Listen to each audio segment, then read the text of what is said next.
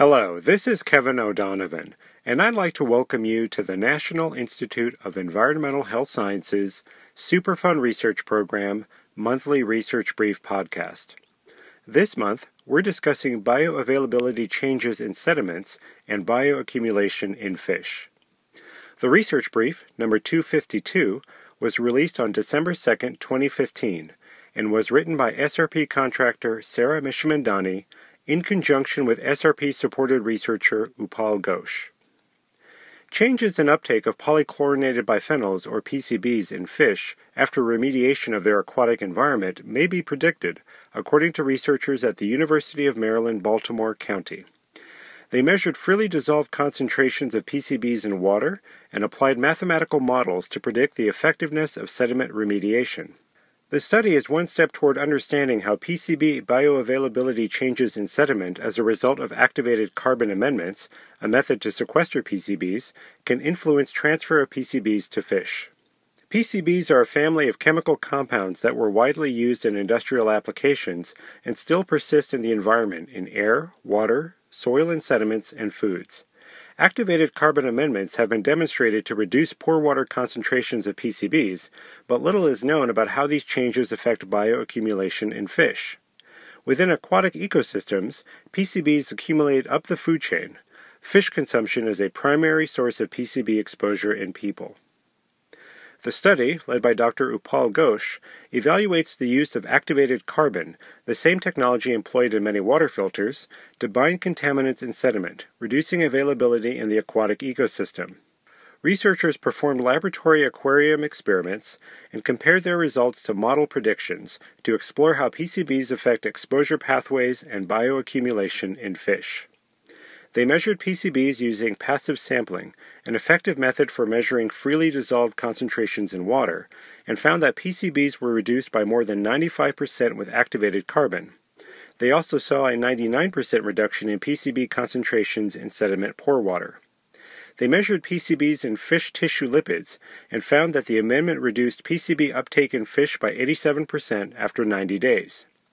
These results show that bioavailability changes in sediment are reflected in uptake in fish. The researchers then tested two existing aquatic bioaccumulation models that may predict PCB uptake changes after sediment is treated with activated carbon. While the equilibrium and kinetic models are available, there is limited knowledge on their ability to predict levels in fish after treatment of sediment to reduce PCB exposure. They found that the kinetic model was a better predictor and generally within a factor of 2 for total PCBs measured in fish. Based on these results, the researchers concluded that this bioaccumulation model can be linked to other existing fate and transport models to predict effectiveness of sediment remediation in reducing PCB uptake in fish over time. After validation, these types of models can also be used as a reliable means of back calculating the activated carbon amendment dose required to optimize the desired endpoint in recovery of fish tissue PCB levels. This study also helps show the effectiveness of remediation using activated carbon and may spur translation of the technology to the field. Sedimite, an activated carbon amendment technology developed by Ghosh, is currently being used in the remediation of sediments contaminated with PCBs. The product packages activated carbon with clay and sand into pellets that are convenient to handle and deliver. It slowly breaks up over time and mixes through natural processes when added to the water column. A project at Mirror Lake in Dover, Delaware, is the first full scale implementation of activated carbon amendment into sediments. Mirror Lake and downstream areas have been in decline for several decades because of stormwater runoff contamination from chemicals, excess nutrients, bacteria, and invasive plant species.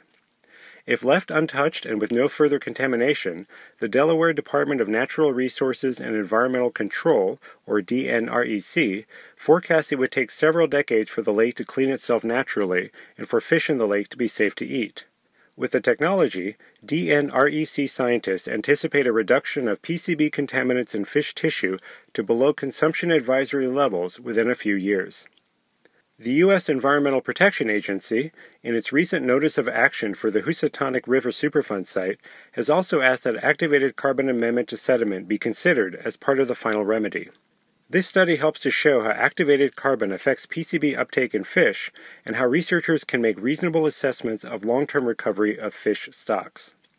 If you'd like to learn more about this research, visit the Superfund Research Program website at www.niehs.nih.gov/srp. From there, click on Who We Fund and follow the links to the University of Maryland Baltimore County Research Summary. If you have any questions or comments about this month's podcast, or if you have ideas for future podcasts, contact Maureen Avakian at avakian at niehs.nih.gov.